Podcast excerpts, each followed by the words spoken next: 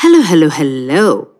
Doctor Happy welcomes you to another episode of the Doctor Happy Podcast, where I give you little keys to try to successfully open those many little locks of our minds. In this podcast, we will try to understand why this works the way it does.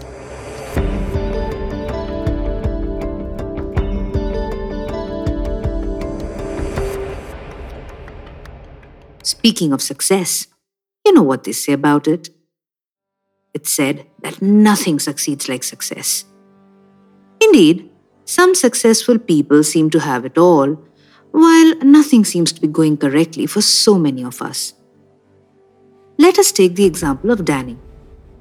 Danny was unhappy with his boss and the way his career was progressing.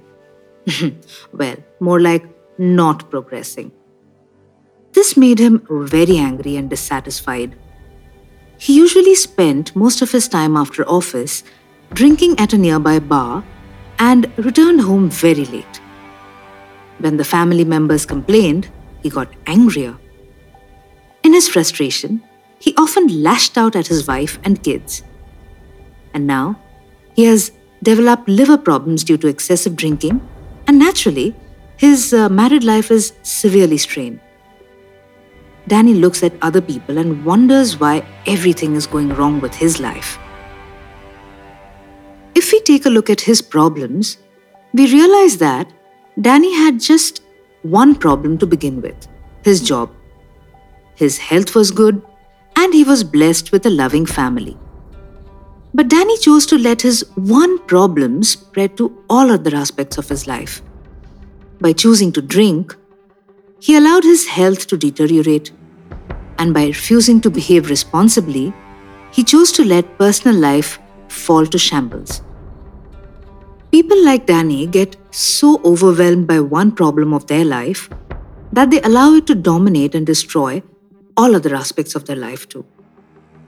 When one part of the body suffers from an infection, you'll see that doctors will usually try to limit that infection, because if unchecked, it could lead to sepsis and prove to be dangerous. And this is common sense, right? And yet, when it comes to our own problems, we make no attempts to limit their impact on our lives.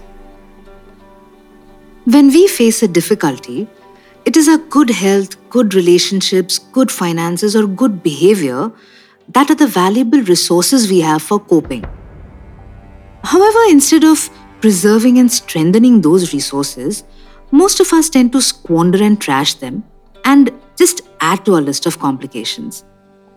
And this is where successful people are different because they handle things differently. Consider this fairly typical scenario. Let us suppose you have a very stressful meeting in the office the next morning. You could go through your material instead of watching T V. Then you could go to bed and wake up in time, have your morning walk and breakfast with your spouse, and go to office. Or you could binge watch mindless stuff on the internet to distract your mind very late into the night. Then force yourself to somehow next morning get up only to find that you have a splitting headache. Then you could skip breakfast, snap at your spouse, grab a smoke and rush to office. The result of the meeting would be the same in both cases. Yes, it may go badly. Yet, our own chosen behaviors will bring us control or chaos. The choice, truly and ultimately, is ours. How we behave when we have to cope with a challenge will determine our overall outcome. A simple example is commonly seen in cricket. Sometimes, a team bats poorly and is bowled out for a very low total. Yet, ever so often, they elevate their bowling and fielding performance to the extent that they win the match. Now take a look at the problem areas of your life. You will be able to recognize the main issue. You may observe that your response to that situation has been maladaptive and faulty. That it is your own dysfunctional reaction that has led to all other problems.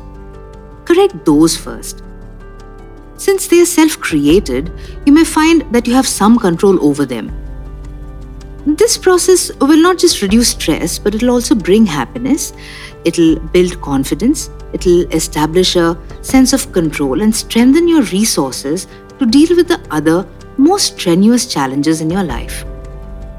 In Danny's case, he knew that he had to get his physical health back in order first. So what he did was he started by enrolling in a de-addiction program.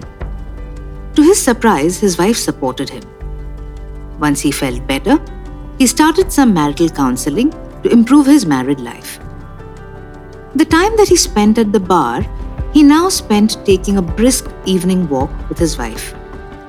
Instead of yelling at the kids, he set the aim to play carom with them daily.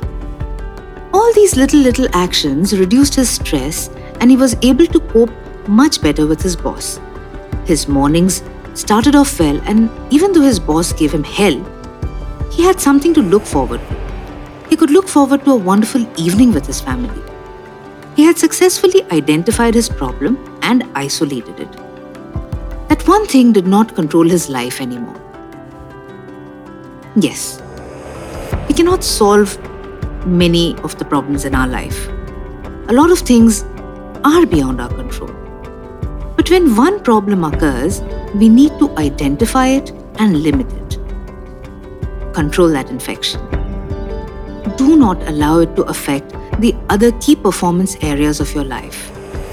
And that, my friend, is the secret of success. That's the attitude that makes champions.